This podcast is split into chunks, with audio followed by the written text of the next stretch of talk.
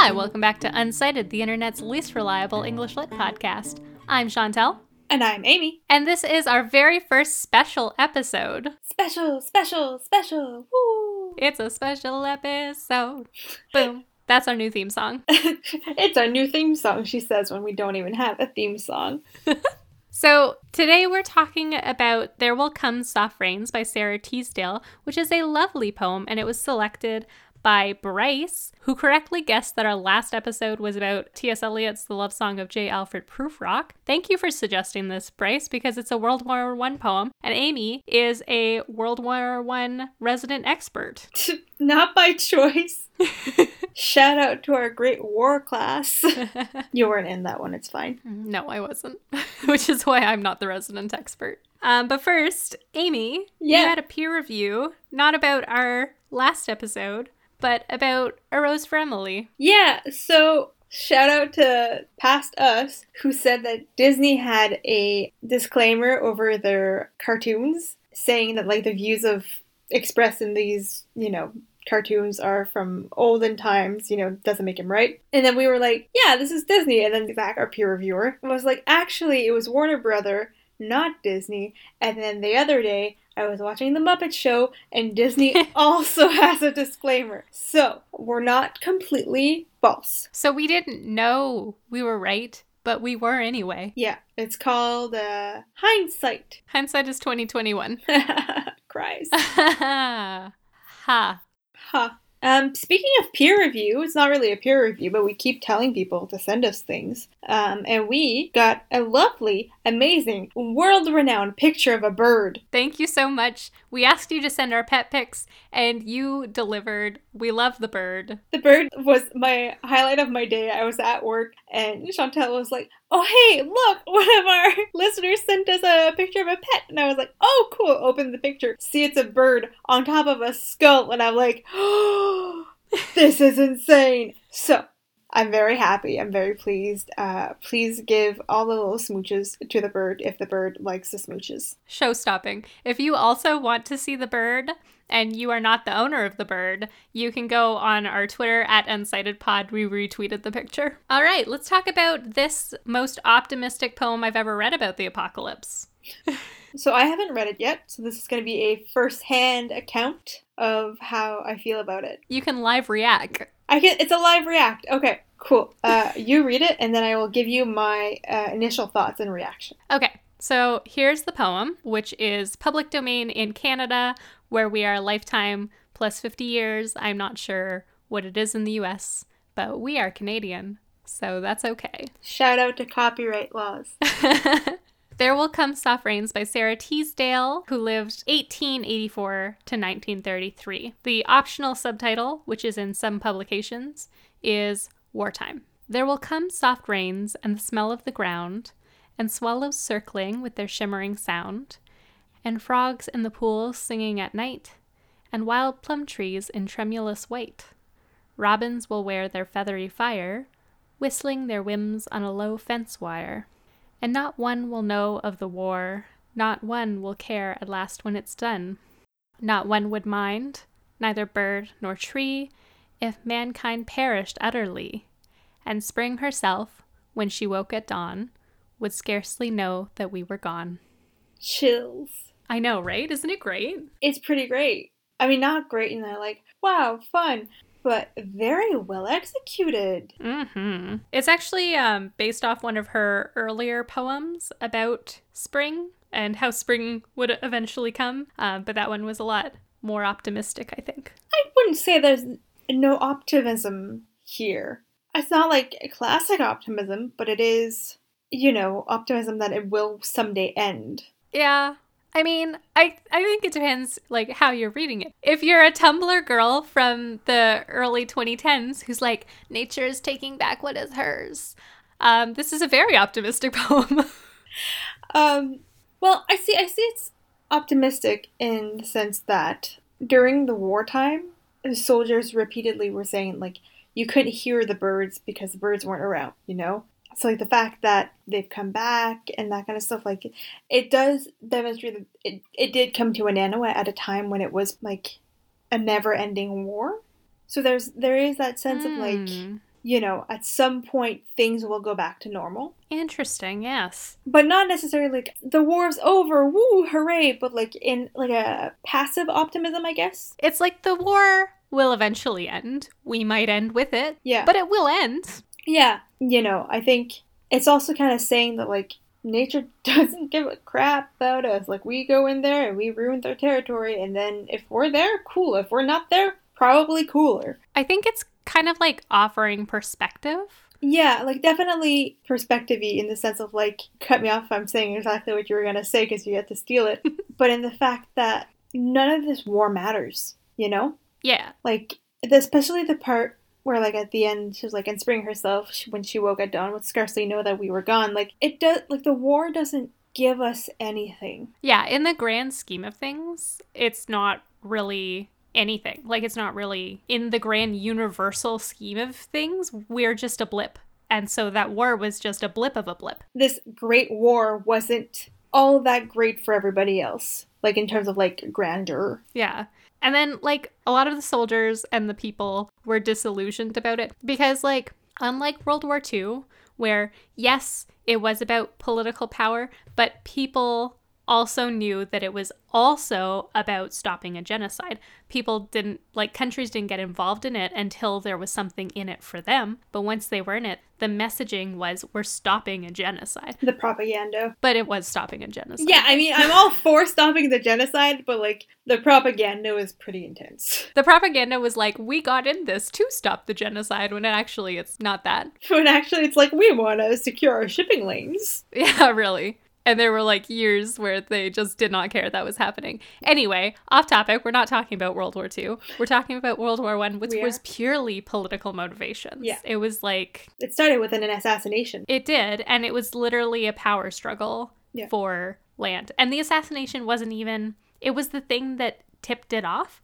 But I think it would have happened anyway because it would have the the things that were going on. You know what? I don't know about World War One. You should talk about this. Yeah, so like it could have been like the assassination of the Archduke Franz Ferdinand sometimes is seen as like the catalyst for everything, but I see it more as like a scapegoat for the war. Like people were just like, "Oh, we have all these political tension." You say, "Well, I guess it's time to invade people because they wronged us. How did they wrong us?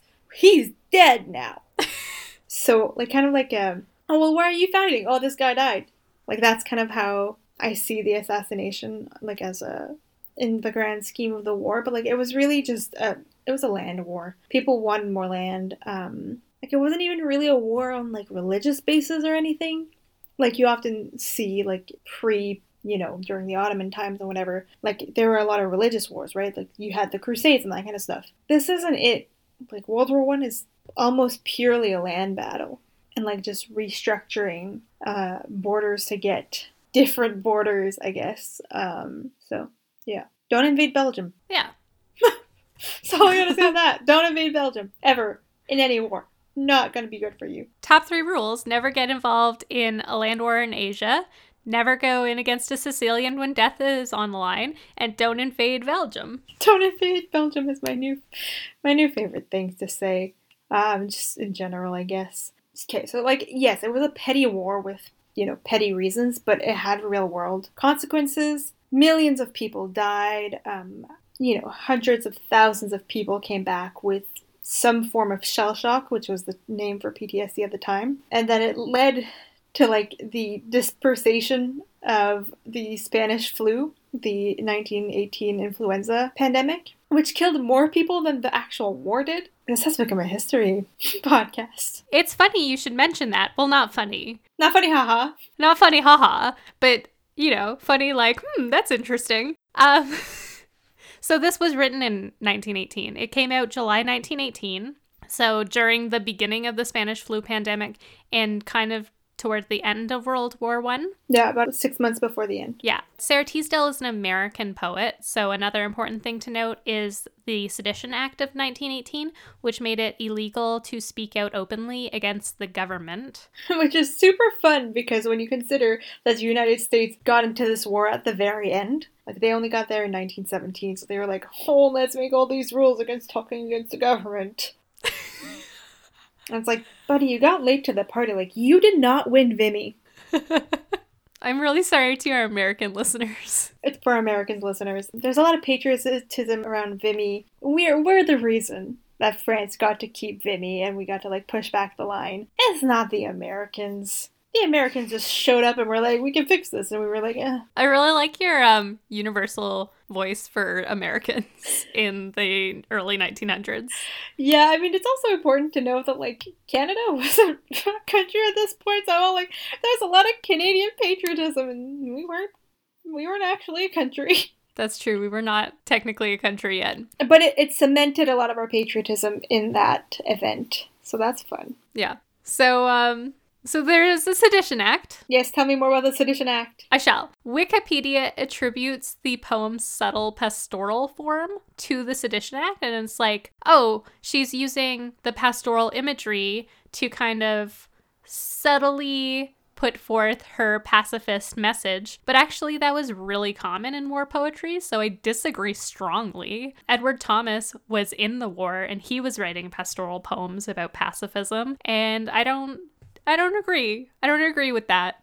I also don't agree, um, due to the multitude of books that I've read about World War One. Um, from like the beginning of the war to like current publications, the pastoral aspect has been like within the scope of the genre. Pastoral was popping off in World War One. Yeah, because I think there's a lot of like peacefulness to be found in pastoralism. Yeah. So it like it juxtaposes itself very nicely with it. I know in the class I took we read Sky Pilot and No Man's Land, which had a lot of pastoralism in it, but that's also because it was written with a lot of religious undertones, overtones. And I think even about like Timothy Findley's The Wars, which I think you read. Yeah. No, I did. Look out for that episode coming up because that's going to be a doozy. Oh my god. But there's a lot of pastoral imagery in that one as well, but it's kind of used as a weapon for pacifism. Yeah. I think pastoral imagery is very common because there's there's that, but also because like the war was so horrible. Like So trench horrible. warfare was horrendous Horrific. and horrendous. It Yeah. was horrific and horrendous. Yeah. It was also other words. Uh, keep going. Many other words. We have a thesaurus. Synonyms.com. and yeah, I think it was like one of the only ways a lot of people could probably talk about something so terrible that was happening. Well, we talked about disillusionment before, and I think it's also like pastoralism is a form of disassociation Mm, yeah. in this context. Like it's super easy to start like talking about like how the landscape used to be and how the landscape looks now and to romanticize how it used to be when it's no longer there. Yeah. To like find some solace in like, you know, the birds chirping and the frogs being around, you know? Like anything other than rats. Rats thrived in the trench warfare. Fleas also. oh man. But, you know, birds, unless they were vultures, didn't really hang out all that much. I didn't even think of the vultures. Oh man. This is really horrific imagery. Yeah. I can see why they went for pastoral. Yeah, so, well, you say that, like, just this imagery of talking about it is racking your brain, and, like, you know, I, I saw your eyes bulge out of your head. But, like, the year long course I took when we were in school about World War One really fucked me up, like, a lot. That was the year we were really living together. And yes, it did. Yeah, I remember I would be reading these passages and I would go to you and like we were talking and then I would just start breaking down because I would have like, you know, memories of these passages and like even now like I have like these images and I don't even know which book they were from anymore. But like this guys and it, it ties into like our pastoral imagery, but they were like in the woods and they found this guy whose faces had been blown out, you know? Super trigger warning. You might want to put one at the end, uh, top of this episode. But like, I remember reading. I think that was in, in Three Day Road actually by Joseph Boyden, where you see like the the face has exploded, and that's like just scarred in my brain. So that's great. Thanks for that, Professor, whom I appreciate and admire. That's not sarcasm. We really do. We really do, but like I started that class and I told him I was like, I don't know if I'll be able to read all of this because I have like you know some anxiety about like dying and death. And he's like, "Congrats, you took a World War One class." Yeah, and I at the end he was like, I'm really surprised you were able to like do so well in this class. Like you participated in every class, and then I realized, oh, I just like to torture myself. Um, Haha, masochism. I'm a grief junkie. So, you know, the images that we have in this poem, like, yeah, they're pastoral and they're they're pretty joyful. Like you're they're not sad and they're not like, you know, graphic or anything. But like when you think about the other side of it, like when you get into like where it was coming from, you think about, oh, the swallows aren't circling, the frogs aren't singing, trees are being blown to pits, like bits and pieces, the like shards of wood are impaling themselves in people. Robins were not around the low fence wires, those were there, but those are remnants of the the imagery of the war. Like you know, those are the things that stay there after we are gone. Yeah. So I think it's really interesting that you get this pastoral imagery in the beginning, and then there's like a clear shift of like, oh, but this war still happened. You know? Yeah. Because like she didn't need to put the the fence wire there. Like the fence didn't need to be there. The remnants of humanity didn't need to be there. But when I think of fence wiring, I think of wires like in no man's land, you know? Yeah, I was picturing kind of barbed wires too, actually. Yeah. Because, like, if it was a normal fence, you would just say fence. Yeah. And also, if it was a normal fence, it probably would have rotted away because it would have been wood. Yeah. Or it would have been like stone and then eroded away. But wire is metal, so it, it would stay around. Like, this is going to touch on something we're going to cover later in the episode, but like m- we're developing new things that stick around. Yeah. Okay. Um so this this did happen in 1918 and I think the pandemic is more relevant to us now. So let's talk about that.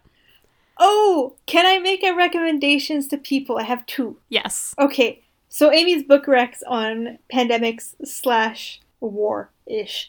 Um, so my first that directly relates to the First World War is a play called Unity 1918 by Kevin Kerr, which is set in Saskatchewan. Saskatchewan. And it's a comedy, believe it or not, guys, about people coming back from the war and infecting their land, their people. And like people just drop like flies, and one of my favorite jokes is in it. So it's really good and I really recommend it. And it's Canadian and again, go Canada. so that's a really good one. And then one that touches more on pandemic stuff and less on the war stuff is Station 11 by Emily St. John Mandel. Oh my god, that's not about the Spanish flu, but it's so good. Exactly. So it's a dystopian pandemic vaguely influenced by the SARS outbreak in 2003. But if you're an English major, there's a Shakespeare troupe in it, and I think it's really interesting and it's really good. Only read it on a good day um, because the parallels to right now are kind of super scary, but it is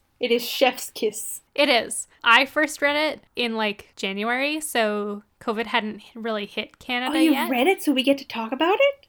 I we could yeah we can do a future episode on Station Eleven. Watch down. out, guys. Um, but yeah, I was listening to it as an audiobook in the car, and every time they were talking about pandemic stuff, and I was thinking about how COVID was starting to spread, I was like, wouldn't it be wild if COVID was serious like this? Good thing it's not. And then, I mean, it's not as bad, but there are some interesting parallels for sure. Man, it was bleak. Yeah, it was fucking bleak. I have it here, and I keep telling my partner, I'm like, "Oh, you should really read it. It's really interesting." And I'm like, "Oh, wait, no, read it after the pandemic."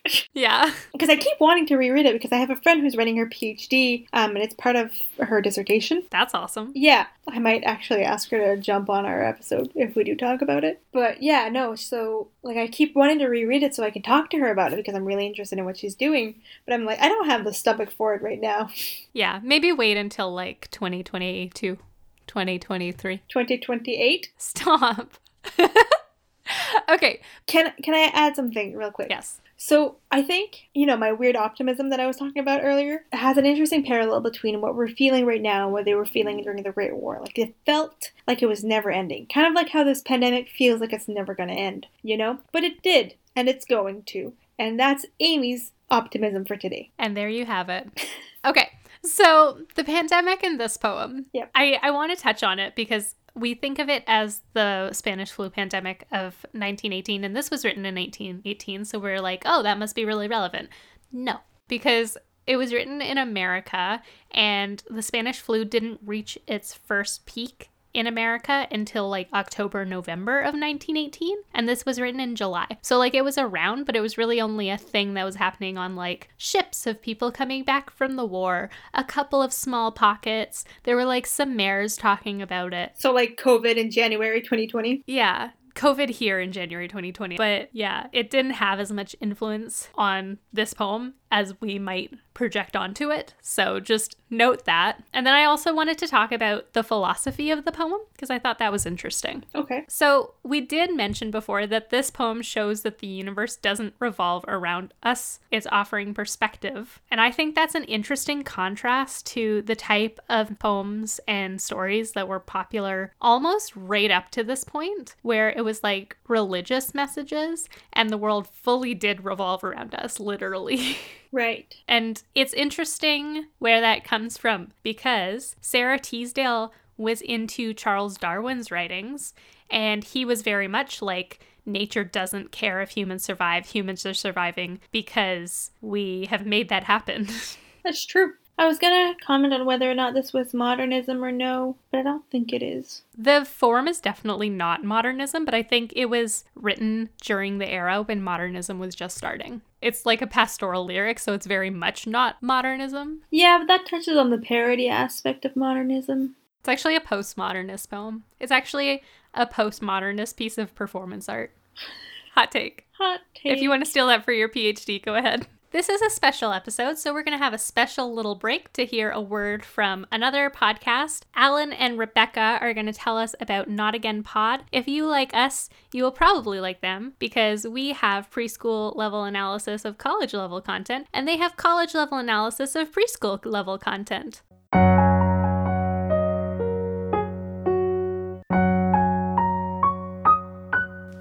Friends. Welcome to the trailer for Not Again, the podcast that brings college level analysis to preschool level content. I'm one of your hosts, Rebecca. Then he gives up that Marlin went to the fishing grounds. And this is the equivalent of a human saying he went to the murder forest. like, they are quite aware of fishermen, and they apparently know of a place called the fishing grounds. Why are any of the fish going there? And I'm your other host, Alan. It kind of seems like a Bond villain to me. Like he's he's in his like world airport outside of international law with his robot army, and he's just like messing with people. We're a married couple with two sons. The older one likes to watch very specific shows and movies over and over and over again. Movies like The Secret Life of Pets 2, Finding Nemo, and My Neighbor Totoro. Shows like Go Go Cory Carson, Super Wings, and Peppa Pig. We release a new episode every Saturday. You don't have to have seen these shows in order to enjoy the podcast. We've seen them enough for everyone. Trust us. So come join us as we hang on to our sanity by meticulously overanalyzing kids' entertainment that was never meant to be that closely scrutinized in the first place. Find Not Again with an exclamation point on Apple Podcasts or Spotify. Look for the two remotes covered in popcorn and breakfast cereal. We can't wait to share our thoughts with you. Thanks for listening. Bye, friends. Bye.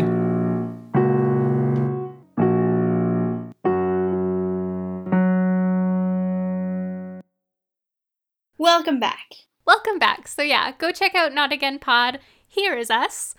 Um, I also wanted to talk about a fun fact I learned while I was researching this poem, which is probably not that much of a fun fact. It's probably just A fact. like a thing, a thing people know. Um, but for me, it was a fun fact because I hadn't heard of this poem before. There's also a short story of the same name by Ray Bradbury, the author of Fahrenheit 451, um, which I was really excited to see because I love sci fi so much. Amy is sitting here in the corner being like, ah, yes. Fiction that also has science in it. You literally were just talking about Station 11, so do not even. I mean, yeah, but it has a lot of English major panderings in its sci-fi ness. So does this. Just wait. You'll see. Tell me more. Okay, so There Will Come Soft Rains by Ray Bradbury was written in 1950. It is a science fiction set in 2026 about a smart home. Yeah. Mhm. There's no characters unless you're counting a dog that doesn't talk. Of course, the dog is the most important person here. No, the dog's not.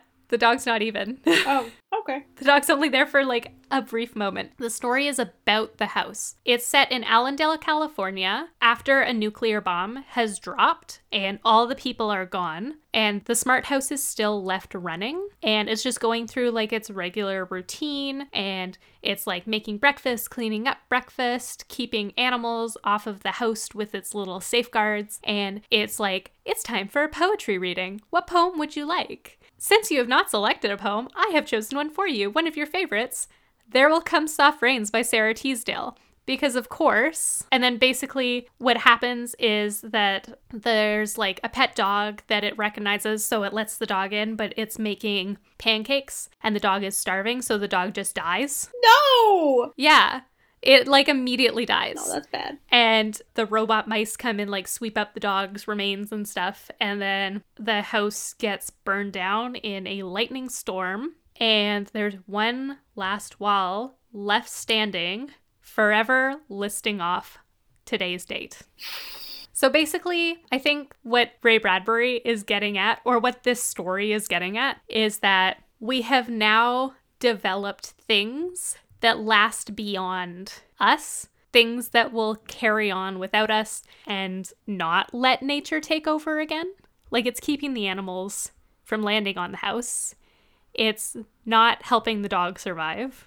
And basically, the landscape is also uninhabitable because there's been a nuclear bomb. Yeah, there's this whole idea of like, have we gone too far in our like nature finds a way to take over path? Yeah. And the fact that he was thinking this in the 50s is like a slap in the face in 2021. Because hashtag reality.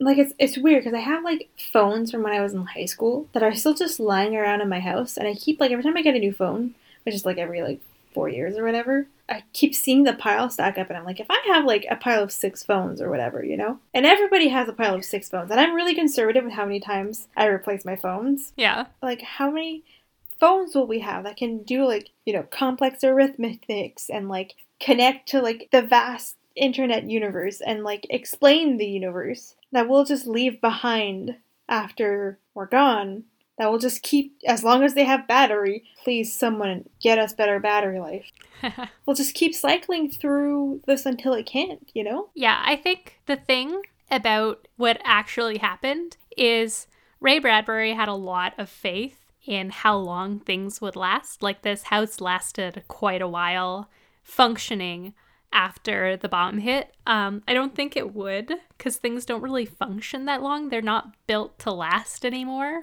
yeah Hashtag kids these days. hashtag i need a new phone yeah, but they're built. They're built to last physically. Like they're not built to work yeah for a long time, but they're not built to biodegrade either. Yeah. Like the fence wire would be there for ages, and your cell phone's going to be there for ages if you don't send it to a recycling plant. So that's what you should do. You should definitely do that. But they still have data on them. What if one of them breaks and I no longer have a backup? you can keep one phone. I'm using it as a USB. Oh, you look so sad. I feel old. you feel old. You feel old. You shall wear the bottoms of your trousers rolled. Boom! Now I've used it in a sentence. Ah, yeah, you have. Suck on that. And if you're lost about this, dear listener, please listen to our episode from the week previous to this one. wink, wink, nudge, nudge. I think that's everything for us today. Thank you, Bryce, for choosing this poem. We really enjoyed talking about it. Wait, we both have to rate it though. Oh my gosh, yes, we do have to rate it. Neither of us picked it, so we both get to rate it. Yes, for Bryce. Ooh, how exciting. Okay, um, What should we rate it on? oh my gosh. We have no one to give us a rating scale. We are dogs without horses right now. Bryce, why did you leave us hanging like this? Help. You know what? How many Sara Teasdale would you uh, rate this? I would rate this one whole Sara Teasdale because there is only one unique Sara Teasdale And that's all we need. And I liked it a lot. I really liked the poem. So it's a one out of one for you. it's a it's a one out of one for me. Yes. Um, I will rate it a one Sara Teasdale, but with her hair a little disheveled, because it brought me back deep into my roots of memory lane for this class I took. Um, and although I really loved it, I thought it was really fun, not in the fun haha way, but in the like fun to talk about way. Um, and I thought it was it was short, which I enjoy, and it was on a topic that I like, but it also made me think about the war again, and my brain's like dark.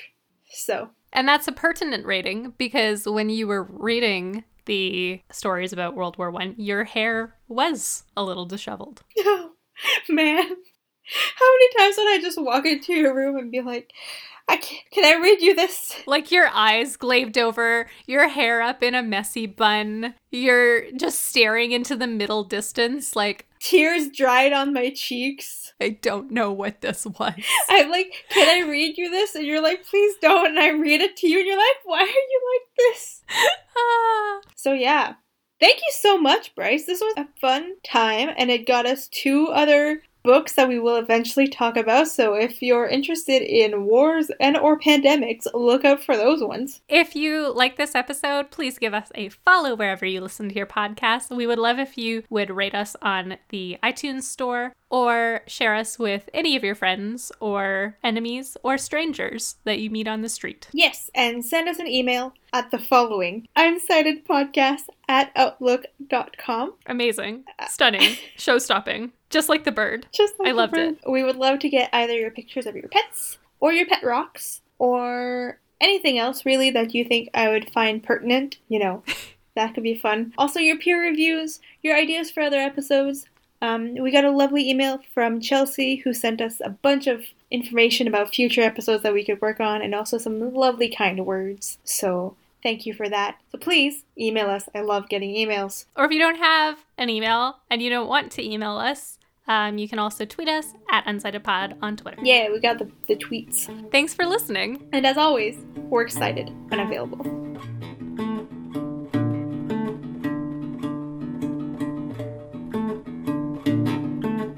Amazing. Amazing.